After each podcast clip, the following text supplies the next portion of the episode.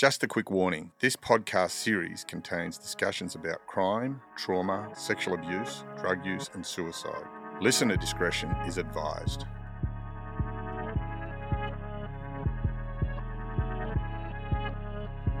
Sydney rapper Fortay, welcome to the stick up.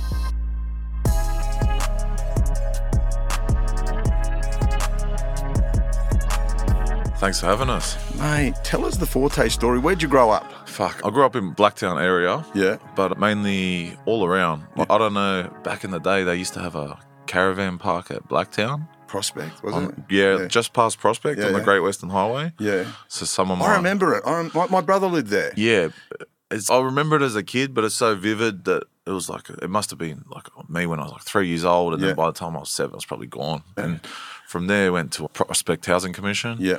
and then just That was a pretty rough area, hey? But we normalise it. Like, from the outside looking in, Mm. if you're someone like from a stiff sort of a background, if you're an outside looking in, Mm. you, it'd be fair to say, yeah, and and just it was just that little pocket of Blacktown that yeah, yeah you know what I mean. It's funny how I, I just like your response to that. Oh yeah, it was nothing special, but we grow up around stabbings. We grow up around fucking pretty heavy duty crime, and we go, oh, it, it was, yeah, it was nothing because we normalise that. Because I, I always see worse shit, Yeah, and I don't know. Yeah, I guess it's normalized. Yeah, and we reference places like LA and sort of stuff. That's nothing. yeah, but you're right. Like some people be horrified by Yeah. what's going on around them, but yeah, I guess when you come in at such an early age, it's So what? yeah. So what? Someone getting shot dead Yeah. in their front yard. Yeah, the crime and yeah, mate. Tell me what your upbringing was like. I don't think I had a bad upbringing. Yeah. I never had a dad there, Yeah, but I got fucking like one memory of a dad, and I don't even know if it's a real memory. That's Yeah. how young I was. It's, yeah, But he was abusive, Yeah. from what I've been told, alcoholic or got on the drink and just lost it. yeah, and used to bash my mum. At one point, she had to go into hiding, take us up to Terrigal and hide in another caravan park up there and threatening to kill us and Yeah. this, that. And I don't even know what happened to him. She just was lucky to get away. And that was, I had a great mum, but I was just in a bad area. yeah. It's hard because it'd be fair to say uh, very small opportunities are presented. And that's what I like about. I will get. I just want to go through what was school like. School was cool. Like, I wasn't, I don't think I was dumb. I think I could, if I was interested in something, I could do it. You're very articulate. You're very articulate. Where does that come from? I, I think I've just got a good memory. I feel like I, if I really focus on something, I can remember it. I probably got like a photographic memory for the things I'm interested Yeah. in. Like my mum was a good person. She didn't know what housing commission were. Yeah, yeah. She just fucking. She's not getting any child support. Yeah, She's doing it a bit tough. I'm going to go into this affordable housing. So she's just a good person going through it. Yeah. I was raised well. Like she'd do what she could to teach me and little things here and there. Like she's. So I guess that's where it comes from. and to be a rapper, you've got to have a love of words. Do you think you identified that at a young age, or where did it? I, I, I think my strong suit's always been my mouthpiece. Yeah. And it's also been my weakness. Yeah. You know what I mean? Sometimes I talk myself into shit and sometimes like I got I've always had a way with words, pretty quick witted. So it, that flows straight into being a rapper. And that, you know what? You could have also been a barrister or a lawyer. That's what my mum always said. You could have been a lawyer, and I believe that because Yeah. I could tell you all the pros and cons about this glass of water. I could make I could demonize it or I could make it sound angelic. Salesman quality. At what age did you identify your creativity? I, it was just I, seventeen. Yeah, 17 was the first time I like I wrote a rap. yeah. And the funny thing was, there was no rappers back then. Yeah. If you were a rapper, you, You're a pioneer. you people were like, "You're a homie," Yeah. or "You're a fucking." Oh, people were laughing at me, but I didn't even really know it. Or if I, maybe some of them I knew, but the majority of people, like mates of mine, told me we didn't know what the fuck you were doing. You, but then at the time, they never said you're a fucking dickhead. Yeah. But then I don't know. Because I went away for a long time. I was in prison for a long time, and I come out and I drove out to Mount Druitt and places like this, and I hit, and I just the place was alive. The place was alive with once we had no hope. Hmm. And things like rap music, the Penrith Panthers, Yeah. a couple of UFC fighters coming Yeah. into it, and these. And I done a post the other day about the Penrith Panthers winning a, a fucking grand final. I said, you hmm. don't, people don't realise what that done to that place. Yeah, hundred percent. Because what was before that? What was Para in '84 or something? Yeah. and like we haven't had we haven't had no inspiration. But like what you said, when you go to Mount Druitt, there's a feeling. It's just if you're from there and you're not like afraid of whatever the people, the media are fucking telling you. it's actually it's like more down to earth than a lot of places. I love it. I love the Yeah. substance of the people. And it's remember like the Bra Boys movie come out. Yeah. And everyone was cool to be from Maroubra Yeah, because of the success of Pen- Pen- Penrith Panthers, Tyson Pedro, Tai Tuivasa. Yeah. You know the rappers, all the rappers coming out of there. Yeah. It's cool to be from there. hundred percent. And Mate, I was in jail with blokes that had 2035 tattoos that were from fucking the North Coast. yeah, It's only a matter of time before 2770s I'm tattooed on people. How cool. I, I lived in Mount Druitt for a few years also. Yeah, yeah. Mount Druitt, Blacktown, same people, Same same, place. Doonside, Rooty Hill, City of Blacktown. Penrith, we're all the same people. How cool for you is it to, to, to see the emergence of all that?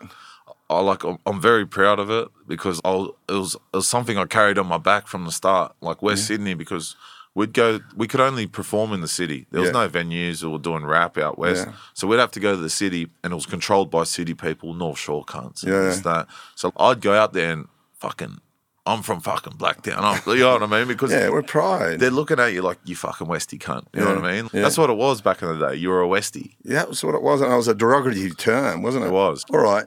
17, you start displaying. Tell me about the rap scene. Like, you're you talking, because there's no doubt, and I think a, a fair tag for you is pioneer. Yeah, I appreciate that. Yeah, and that's, that wear it as a badge of honor. It's something good because it's also, when you're a pioneer, you're a source of inspiration. How does that feel?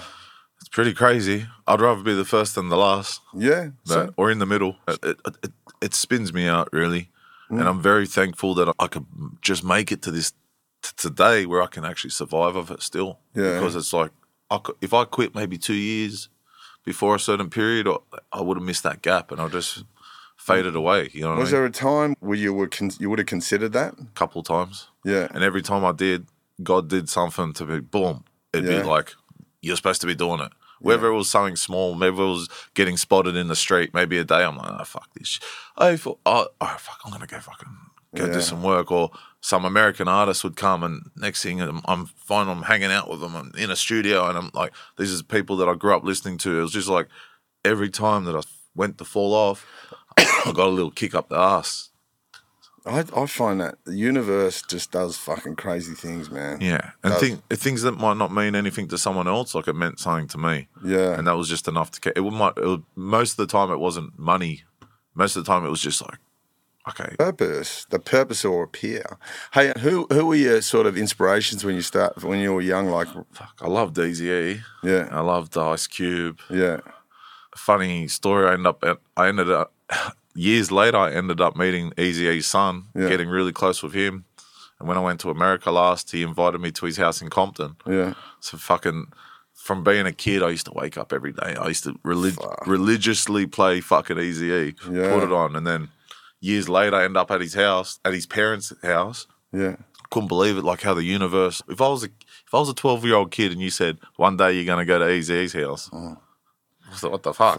You know what I mean? It's It's like a long way from fucking western suburbs. that's what I mean. And what's that summonsing or fucking That's the universe, brother. Uh-huh. That's the universe putting you where where you need to be. Yeah, it, it's crazy, and that's the shit that inspires me. It might be nothing to anyone else, but to me, it means the world. What part does gratitude play in your journey?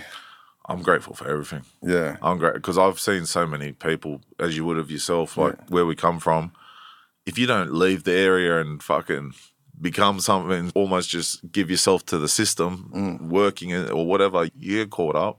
Or mm. like a lot of my friends have gone down paths that I could have went down, and I'm glad I didn't. But I've always been there. Like a lot of my close friends have fucking yeah. done a lot of shit. I was in jail in Queensland for about eight years in total, and I, I come back to New South Wales, and I'm locked in my cell at MRRC Silverwater, and I could hear these rap battles. Hmm. One bloke's up the top, and one down, one bloke's in the bottom. I'm going, what the fuck? Because I wasn't hearing that in Queensland. Yeah. I was hearing these rap battles, and I was thinking, What year was this? oh, 217? Yeah. 217? And there was the talk, and they're all talking about yourself, Kerser, Nter, Kurve, and Mitchos, fucking, uh, uh, there was a, whole array of blokes they were talking about. And I was going, fucking, because you're not hearing it up there. And I'm thinking, fuck. But just hearing this talent just blew me away. I was going, fucking hell, mate, these guys are fucking superstars. Because I I hadn't really, I know, two, 2000, and that was 2011. and then I heard, and then I yeah, it was 2011. And then I, I come back down in 2017. It was just fucking jam. It was like, fucking, Yeah, have good's- escalated by then. Yeah. That was a big growth period. massive growth period. And it really become mainstream and commercialized too. Yeah. And you're a part of that. How does that feel to know that you're a part of a growth of an industry? And, and it's going to save a lot of kids' lives. Yeah, I'll fucking I'll get be in a pub and see some cunt and he playing the pokies and he'd be like, "Oh mate," like he might be a fucking ice addict, but he's like, "Oh, you fucking help me," and it's, it's a lower class. It's like the mm. people without a voice that I've actually. Yeah. connected with. They might see something themselves in me or. Or whatever it is, so it's, not. So occasionally, I might get a fan that's like really nice dressed and from a nice area, and they're just intrigued. But like, it's the people that really hits them in the heart. is the people where we're from. Yeah, but they're our people. I'll, I'll give you a, a funny. I went to this TikTok party at this fucking twenty million dollar fucking penthouse and over the thing about six weeks ago. Turns out the bloke who owned it's from Mount Druitt. Yeah. and he. As soon as I said where I was from, it was like, fucking, you're my people. And he just, and, and we're really good mates now. I went for a walk with him the other day. It's that attraction those people are, you know, at, does it, how does it feel when you meet them people? They're, they're our people. It's, they're the most genuine people I find. Yeah. You, you you don't really bullshit when you when you're from those areas. There are fucking a bunch of liars out there, but you can like look at someone. Your word is worth a lot more. I find when these superficial people are just don't really have no loyalty, don't care who comes and goes in their lives. Yeah. They're, they're probably born with money, so they don't really they look at people like. But we've come around people that had nothing, Yeah. and we learned how to uh, judge a person on just who they are, not what they have. Yeah. and I think that's what the quality is from where we're from. Uh, it's, it's a genuineness, isn't it? I find that I feel at ease when I bunch, bunch, bump into a bunch of that party I went to. It ended up in about eight Westies there, and we all ended up in just fucking this one big table talking to each other. It was feel so much at ease talking with them. And and I guess no dissimilar to Aboriginal people. Yeah. They seek out other Aboriginal people to, to talk to because they that's their people. I think this day, these days, the term Westie isn't as derogatory or thrown at us, Yeah. but there's still a A there's- stigma. Yeah, it's still they're still there, and we're still here in their fucking head. You know what I mean? Yeah. But where does the name Fortay come from? It's it's abbreviation of my last name, but hmm. it was like these older guys that were hanging around. They just called me Fortay, and Yeah. this was before I started rapping. Yeah. So when I started rapping, it was what What's your Forte? my nickname, and I just went. "It's cool name. I was like, fuck it, sucking. It just I like it. It's, it's a when you yeah, it's a that's your forte, mate. Rapping's Yeah. your forte. And I used to listen to Method Man a lot. And Method is basically like Forte. It's, Yeah. it's the same sort of shit. And I just went, fucking, all right, sweet. It was just what people were calling me at the time. It Yeah. just- I didn't really choose it, it chose me. What's been like? Tell me, like, what? Just tell me the process of really getting recognised. How? Where did you? hey, Woofed. yeah, It's fucking 10 years, 15 years of constant grinding. Yeah. Just doing everything. Fucking. I started off doing mixed. All right, this is how it started. Going to open mics. MC Losty was the only rapper I knew in Blacktown. It was the only rapper I knew, period. Mm, there Yep. was there was no one out there. So he used to do the raves and stuff. Though the music he did was different.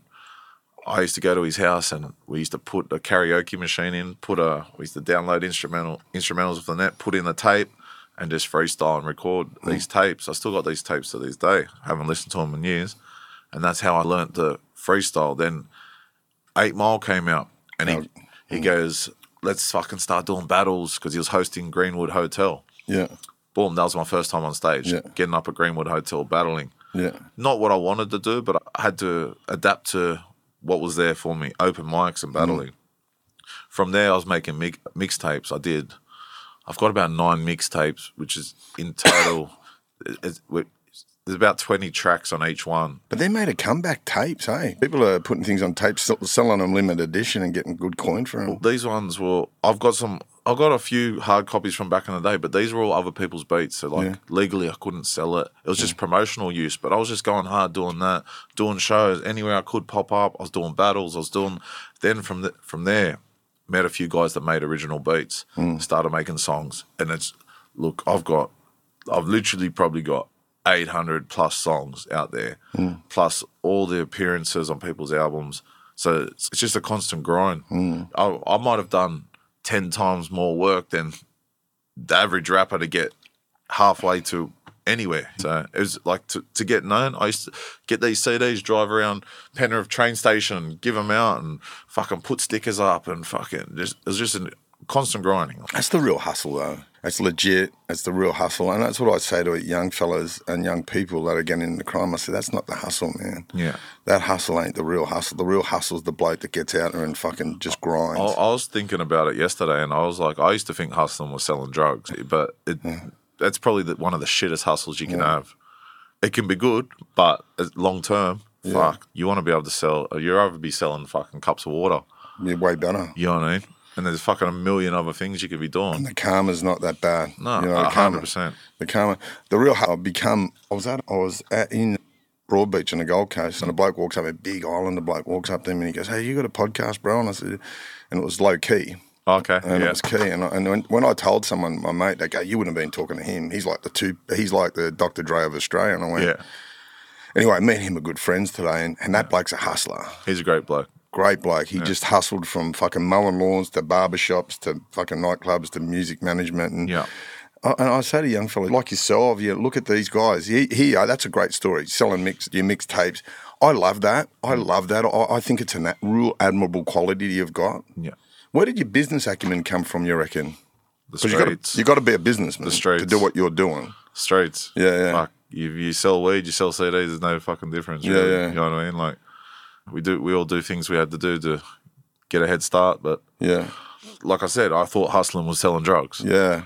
So, So did I. I thought I, I looked at that because we see a lot of it. The bloke in the Western suburbs with nice cars, a fair chance he's a Yeah. drug dealer. yeah, and you got a lot of time. Like it's the thing. Like hustlers these days, rappers are living like hustlers used to live Yeah, yeah, with the free time, yeah. partying, hotels, fucking this and that. So make the transition to it.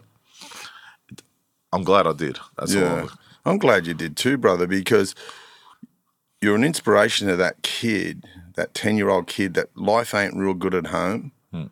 He's out, he's sitting out in the fucking gutter at 12 o'clock at night talking to his mates, thinking, we, do we break into a house or steal a car or we, do we fucking try writing something? Yeah. That's the difference. And that's what you give him that hope. You and the other, all, all the other inspirational guys out there, you give them that hope. And that's, man, you should be so proud of that. Oh, thank you. Like now, there's no there's thing about when I started to get into a studio, like the proper recording studios. You're looking at you're looking at 500 a day. Yeah. To a kid that's got nothing, and That's then a million a day. beats wasn't Yeah. as common. These days, I can go on my phone right now. I can get some original beats. Mm. I can get I can basically record everything. Go to a fucking set up a studio. So it was a lot harder. I think the expenses were a lot higher. Yeah. So it was like, I used to do like, I'd, I'd get lucky, right? I'd meet, so me and Kerser met at this place called Electric Sun. Yeah. He was recording in one room, I was recording in another room. And there was this engineer, there was like three engineers there. And one of them, his dad owned the place and they used to make him sleep upstairs. Hmm. So we used to go there and this place was like 80 bucks an hour. So it'd take you an hour to record a song, then you got to mix it. So you're looking at 200 bucks, 250 just to get one song. And we used to have so much material. So I used to give this guy like fucking three points a base, which would cost me like 50 bucks when the studio uh, shut at eight o'clock. And I'd have him there to 8 a.m. recording fucking. So like we used to hustle and do little things like that. Yeah. Make the most of what we had. And and I just seemed to find people along the way that in the early days, not anymore, that we could just take what we had to make it work for us. And Bring the streets into the studio. oh yeah, That's a good hustle. That's fucking. You know what? I, I, it's funny you say that because I'm thinking of Eight Mile. Yeah. As you talk that, the, the movie Eminem's Eight, Eight Miles playing in my head, like that's part of the. Yeah, it's a fucking amazing. I just man, this creativity. It's like it, it encourages kids to stay in school. yeah.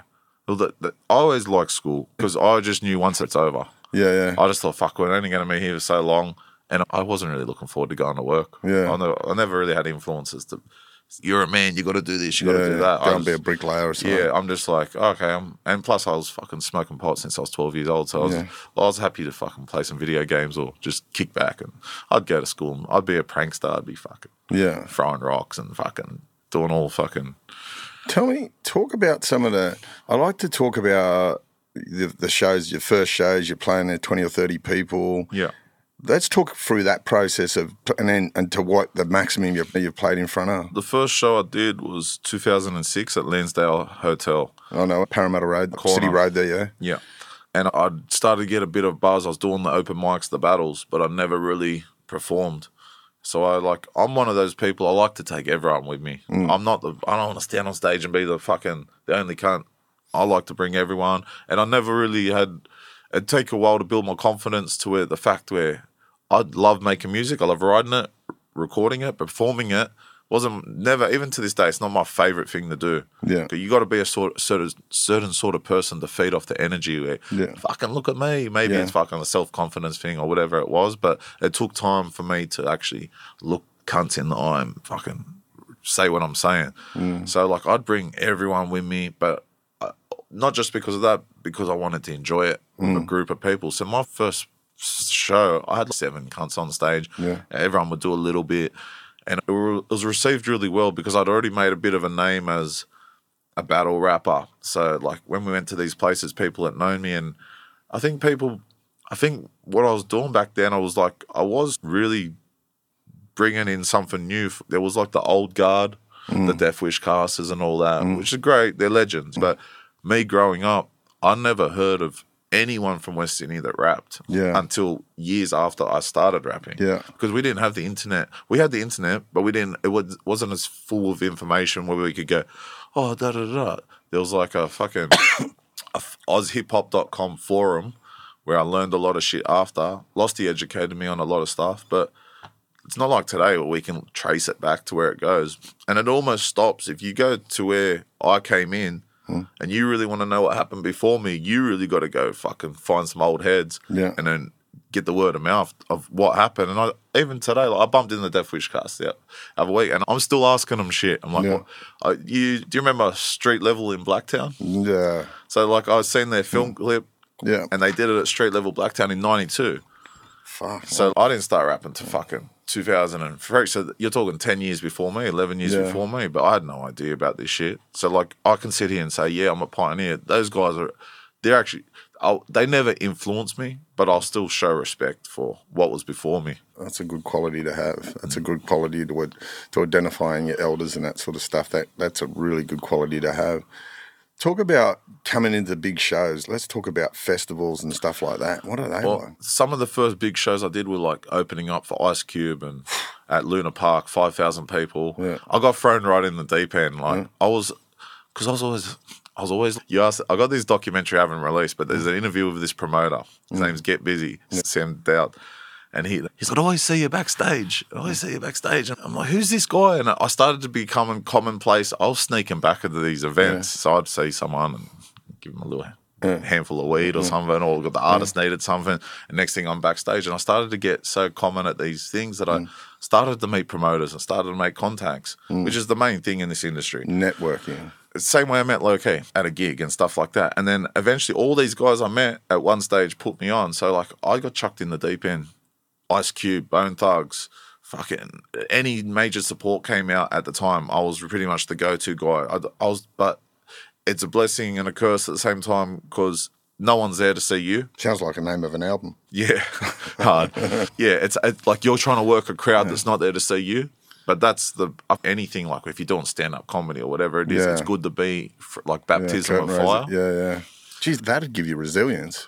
Oh, because a lot of cunts are just, ah, when's fucking Ice Cube come on? Or when's Yeah. fucking-" so it- It's a hard sell, that one, huh? yeah. So I never really did. oh, Oh, five thousand people and they're there to see me. I was like uphill battle, but uh, I I think that's the best way to learn, really. It's very similar in boxing.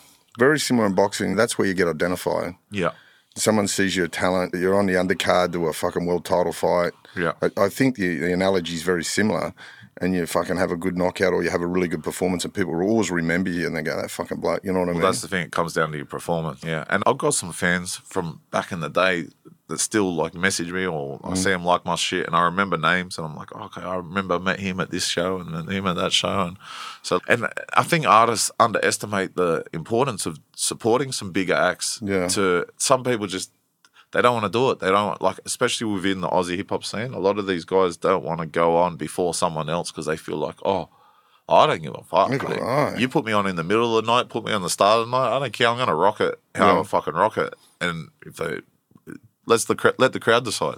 Yeah. A lot of these people, that's the thing. You're good enough. Uh, And you should be taking an opportunity. Like a lot of, it's just too many egos. Yeah. Way too many egos. Yeah, for sure. And and that whole yeah, I, I get it. I get. I, I'm, I'm just my my head plays videos in my head, so I'm imagine you're on stage. And but who like who was one of the coolest cats you've ever met? Like in this? In Australia or in No, uh, just uh, in general? yeah. Couple, give us a few. Oh, and so- why? Give us a why. so many. Um, all right, just off the top of the head, there's a guy John Payne. He's he worked as an engineer for Death Row Records. Yeah. he was there from the very early days, and he'd come over to Australia, and he would just. I just ask him questions, pick his brains, and he just he'd give me so much game and things that stuck with me to today. And just being, I, I got much more respect for people that come from high. There's so many people that have done fuck all, but then when you meet someone that's got so many accolades and they're so respectful and so open, you just appreciate it so much more. Um, Humility, eh? Oh, It's really good seeing those sort of people with humility. just when I was driving here, I was going through Erskineville, and I just remembered the day I hung out with Layzie Bone. Yeah. and like, we did, we got him down to St Mary's to do a song, and there was this manager that was works in Australia that was ripping people off and all this stuff, and told them one thing, told me another thing, and they got there, and they're like, "Oh, we got told we're, we're getting five thousand bucks or three thousand bucks, whatever," and I got told it was like something else. Mm. So I said, "Listen, sorry guys, you've been told one thing, I've been told one thing. This is what it is. I'm not gonna. You're not getting five thousand bucks." Mm. Here's our studio. If you'd like to use it, feel free to use it. They went and talked in the corner. Mm. And they go, show us the song. And I fucking press the song. They go, this you? I go, yeah, this is me. And they're like, all right, we'll do it. So no money, and that was Eazy-E's son and Layzie Bone. From there, they go, oh, they they end up getting drunk and they're going, oh, we'll finish it later. I'm thinking, yeah, I'll finish it later. These guys went back to the city, came back to St Mary's the next day. From there, Layzie Bone goes, I'm going to the radio station. You want to come? These are the idols of mine. Grew up listening to Bone Thugs when I was in high school. Took me to the radio station. Next thing, we're on the radio station freestyling. Next thing, he's, oh, we got an after party. Took us to the back room at the King's Cross. We're up there partying drinking. Next thing, oh, you want to come back? Went up to the Meriton and Kent Street and we're fucking hanging out. Just cunts like us from where we're from. Yeah. Just fucking getting pissed, running amok, carrying on. But like, mm. fucking, to me, that was just like, wow. Like, How cool, man. But You couldn't have dreamt of that as a kid. no. And I just jogged my memory as I was driving past here because I seen the radio station. I was like, fuck, yeah. And I remember the guy, there's a guy that's got the footage out there. Yeah. But just things like that, just meeting people that I thought were probably out of reach Yeah. that ended up just being so cool and I built relationships with and I was just like, it could only mean like it's no there's no money there but it's just the fuck it's a life experience and to me it's the, that's the shit that keeps me going Yeah, for sure. I think that knowledge, we're known for it, but you pass on a different type of knowledge. yeah and I try to help wherever possible I go to these youth centers whenever they call me my way of giving back I is just if someone says can you come I'm there I don't want money I'm there Yeah. and if I can just tell kids I come from similar circumstances. I, I never look at it like I came from a bad background because sometimes I go to these places and I see these kids that because I had a good mum. I think that's what sort of kept me mm. together. But then I see like they, they my mum, mum might be on drugs, dad might not be there. But so that's why I don't think I've done it hard because where we're from, there was always a couple of people in the neighborhood that probably all right, and then a couple are down here. We're all in the same place, Well, obviously. you, you had a pair of shoes, and there was a lot of kids that had no shoes at all. yeah, exactly. There's that whole that whole narrative, isn't there? I see you're on tour at the moment. You, You're on Kurve and Huskii. Yeah. I love Huskii. Huskii reminds me of Liam Gallagher from Oasis. He's just a rock and roller. Yeah, he is. He's a full rock star. Yeah. Oh, we've had some episodes, me and him. And what you you've been doing? What? Tell me what touring's like. Like you know, you'd get to meet. Like I said, from my first gig, I always like to bring people. So it's like when I meet like-minded rappers, mm. that we can all work on the same page. And if more people did this, the scene would have grown so much quicker. The mm. shows would be so much fun. Imagine if you get five to ten rappers and we just all everyone's on the same page, but not everyone sees eye to eye. There's always politics behind the scenes, Yeah. and sometimes it's nothing. Sometimes it's just egos. But like meeting those guys, Kurve, mate, one of the best cunts in the music biz. He's my brother first and foremost. Yeah. But it's we met through other people and we end up being close. We're very like It's hard working, eh? yeah. And when we and when you love what you do and you find someone else that loves it, mate, Yeah. let's just all have we share the workload and we fucking we we have fun with it. Oh man, you guys look like you are just, and it does look like fun. Lo- watch your social media. You guys having a ball, and I think when you're enjoying yourself, creativity flows. Yeah. I think creative moment. I'd love to, man. I used, I used to like, you know, hear stories. I was in jail with a black Cordians at Saxon. He was a big music promoter. He got pinched for 10 ton of hash. He tried to claim it as personal use, but the judge didn't wear it. He was on the road with Rolling Stones. He said, You'd be sitting on a bus. And he said, Some of these things that these blokes are coming up with are just Yeah. like, he goes, he reckons half of the fucking really good stuff was left on the fucking bus. Yeah. Yeah. We lose a lot of stuff over years. There's a lot of like music. You think about all the good musicians, there's always been some influence, like the really Yeah. good ones. Yeah. And I think it's just when you're enjoying yourself, it it just comes. Yeah. You know what I mean? It might be in a moment. Do you see something like someone spits out a bar and you go, fucking wow, imagine that. Yeah, sometimes. 10 minutes later, it's forgotten. Yeah, sometimes fucking me and Kerser used to sit there and just fucking freestyle for fucking hours. And this was before you had Instagram or Yeah. camera phones. And we'd literally sit on that studio that I told you about upstairs Mm. and just go back and forth. We'd be drinking, fuck it. That's some of the shit that, that just disappeared into air. It's like, would have been fucking amazing to see this many years later because you, you, as I say, you've been a pioneer, but you would have been a mentor to a lot of these blokes. How does it feel for you to see these guys really shining? I'm the sort of person, if I can help you, if I can give you advice, doesn't cost me nothing, I will. And I think that's where people like me and Kurve and that connected a lot. 'Cause There's a big age gap. Mm. Yeah, yeah. But if I, no one came along to me at the start and said, do this, do that. I had to figure it all out. So when Mm. I meet someone I like, fuck, mate, I'll show you how to do this. What do you, what do you need to do? What, distribution? What, the merch? What, what do you want to know? Oh, you want to know how to run a show? You want to know how to book a show? Yeah. Mm. And I usually, I'm open book. Like, I'll, sh- I'll show you how to do it if you want, if you're my mate. Mm. And most of the time, the guys are just like, fucking, let's just do it together. And you, you and, and I'm like, because I tour manage all these shows, Mm. I book all the stuff, but like, I'm I'm um, transparent with how I do it all, Mm. and um, I just giving is the best gift to be able to help someone, and not it's a two way street. These guys help me out Mm. as well. They inspire me as well. My my motto is I give more than I take, and I've always got a roof over my head, I've always got food, clothes on my back, and I'm doing okay. That's the universal thing. I feel like I've always like over the years, I was always I've always been generous. And then I just find when you're not always on time, but when you need it, it's there. Yeah. It comes. If you give without expecting to receive. Tell us how does it all kick off? Tell us about groupies, man. You guys, Every everyone's got different groupies. I reckon I've got the crazy ones. Which just ah, a lot of I've got groupies, and I just I, I don't understand. And they're fucking quite sick. Some of them, eh? that's the thing. You've got to be sick to not know someone personally because you you know yourself out of all the people you've seen online, and then you met them. The disparity between what they fucking really are and what they portray to be. Said like, you must be crazy to see someone you don't really know, and a lot of these people put on an act. So you might put on a uh, whatever act you put on, and you attract that sort of person. But Yeah. most of these people aren't exactly as they portray themselves. So you might get, I don't know, I get. I made this song years ago. It was a it was a mixtape song. It was like it was a T.I. song. You can have whatever you like, and I changed it to "You can give some head for the eyes."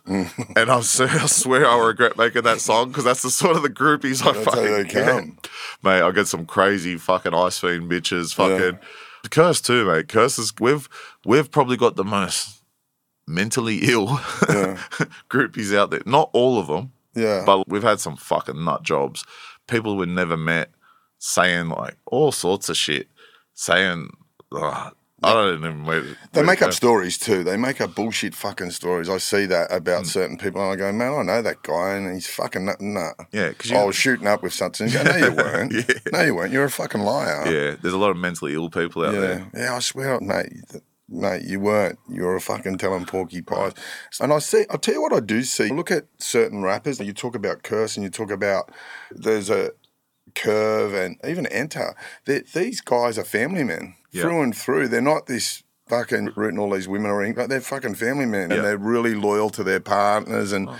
and that's a real common trait in that in that circle. Like you know, blokes are hooked up with women. You need it. You fucking need it. Like, Yeah. especially like, you can get caught up in the mix, drugs, women, partying. Yeah. in the music industry with no problem. You Yeah. can you get there's no shortage of fucking idiots out there. You can find a or they'll open a door or fucking.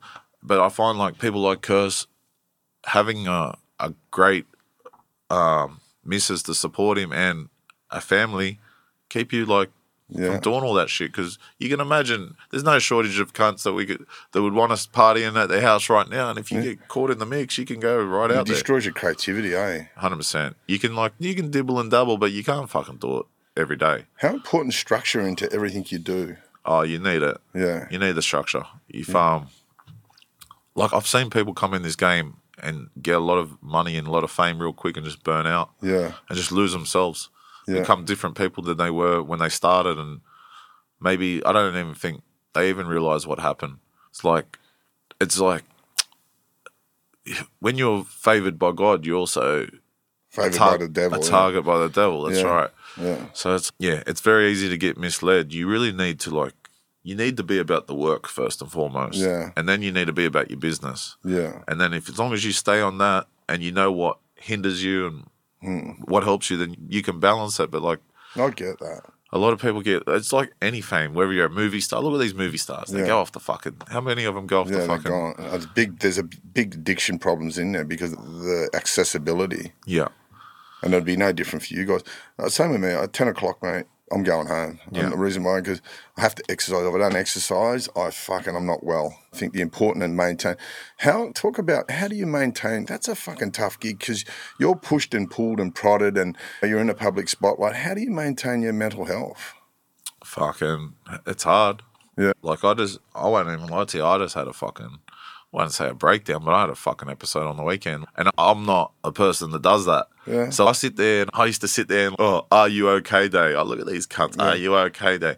But mental health's a real thing, and fuck, there's now more than ever with all this fucking social media and all the shit we've been fed and what we've what we're made to believe is the norm. There's no mm. what's the fucking norm? You got these kids that are fucking twelve years old, don't know what the fuck's going on in life, what mm. they're coming or going. But it's for myself. What like you just said, training is fucking paramount. Yeah. You got to fucking, and that will get your mind right. And it's just, I know what, I know I'm the best when I'm sober. Yeah. So if I want to, if I'm serious about doing music, I'm going to be sober when I write, sober when I perform, and etc. Yeah. etc. Don't always do it, but I know what's going to help me and what's not. you not. know what works, yeah. Yeah. You know what works. and that's the main thing. If I know I go fucking pump all these fucking drugs into me, I'm gonna fucking go off the edge. Yeah. But like someone that doesn't know that, say to kids, oh, that's that whole imp- man. I got. I'm listening to this guy at the moment called Gary Brecka. Fuck, I recommend everyone listen to him, man. He's like the fountain of youth doctor. He's about wellness. He's just amazing, and that and it talks about that structure, and that's what I talk. When I talk to young kids, I say about putting a routine into your life. Get up early, drink heaps of fucking water, fucking train. And I think for me, I'll tell you something. I, I get things coming in my head, business stuff coming into my head hmm. when I'm training. yeah, I hit something, and it's like I'm, I'm, I guess you're stressing your body, but in a good way. Hmm. And something, and I'll go, fuck, that's good. So I'm straight in my notes and that sort of stuff. Talk about like it, it, your daily routine. You, you come across it, think about because you're constantly thinking about bars and that sort of stuff. That's who you are. That's a part of who you are. What do you do when you're like? Is it straight to the phone, put it in? These these days I don't really concentrate on it as much because I think I've done so much that I'm now I just pick and choose when I want to do it. But up to maybe in the last two years I've probably slowed down a bit. But for me it would be driving, I driving, love driving. fucking. And I used to because I used to I I don't live in Sydney anymore, but. I was doing fucking thousand k's a week. Yeah. I'd I'd fucking start out west. I'd go to the city. Sometimes I'd be back and forth two, three times driving around, and that's when you like see like where you say you're training. because when you you just do something that you might be washing the dishes, you might be mm. hanging up the clothes, but when you're doing that and it's repetitive, you start to zone out, and that's when you find your mental space, and you're like, that's when you can think. You're like, mm. and I feel like it was the same for me. It was driving. I'd just be and be like, boom, it would just come to me. I'm like, yeah, I grab my phone, I'd grab the voice thing, and I'd mm. say it. Then when I got a chance to sit down, I'd put it together. Are you still pulling lines so, from your backlog? You know what I mean? You think, oh, I remember that fucking fucking fifteen years ago. I wrote that or wrote that, and that would go. You, you'd have you'd have a million pieces of the jigsaw puzzle to throw in, like with that backlog. I did it once in my last song, Yeah. and no one caught it. Yeah. But it was like it wasn't an exact thing, but it was something that was similar. Yeah, It just happened to fall into the rhyme structure. Yeah. I went boom. And then cunts are commenting, oh, that's a fucking mad line. Yeah. That's the thing. I've been in the game that long, fucking 15 years or whatever, 20 years, where what people, some when I dropped it, they could have been 10 years old, now they're 20. Mm. I can, I, I don't like to recycle. I've probably only done it like a handful of times Mm. ever. I like to like keep it original, but you're right. I could go back. I could basically go back to my first, second, third fucking albums, pick a few parts, change it around. How many albums have you done? 16 Wow, fucking hell, that's hard working, man. and nine mixtapes, which are basically albums, but just not to original beats. Yeah, So we're looking at what 25. wow. Yeah. And you're touring now. That's man. I love. I just you guys. I, I love seeing you guys. I love seeing you guys touring, and I love seeing you guys on stage because that energy, man. Fuck, you're on stage, and fuck. It's it, it's crazy. I, I never used to really enjoy it, but now I'm really comfortable, and I think I'm a bit more appreciated now. Like saying in the early days when I was performing for crowds, now I'll go, I do a show, they're there, they know who they're there to see. I was saying, I said to Kerser the other day. I was talking to him, and I was talking to him about life's life's a photo album of memories. You guys jump on stage and you create someone's possibly best night they've ever had in their life. Yeah, I, I'm sure at times it's happened. Yeah. How Yeah. does that feel? Like you, you're, uh, you guys are in people's photo books of fucking memories, man. That must be. It, it's to be honest, I don't. It spins me the fuck out. Like I haven't really fully comprehended it. It's, I can't believe I'm here now. yeah. Like now, just going back for all the shit and Yeah. then being like, it's like I put my head down and then I, I don't think I, I think when you stop to really look at it like that, it might make me a bit off guard or something. Yeah. I'm just, but it, yeah, I guess what you're saying is 100 percent right. Yeah.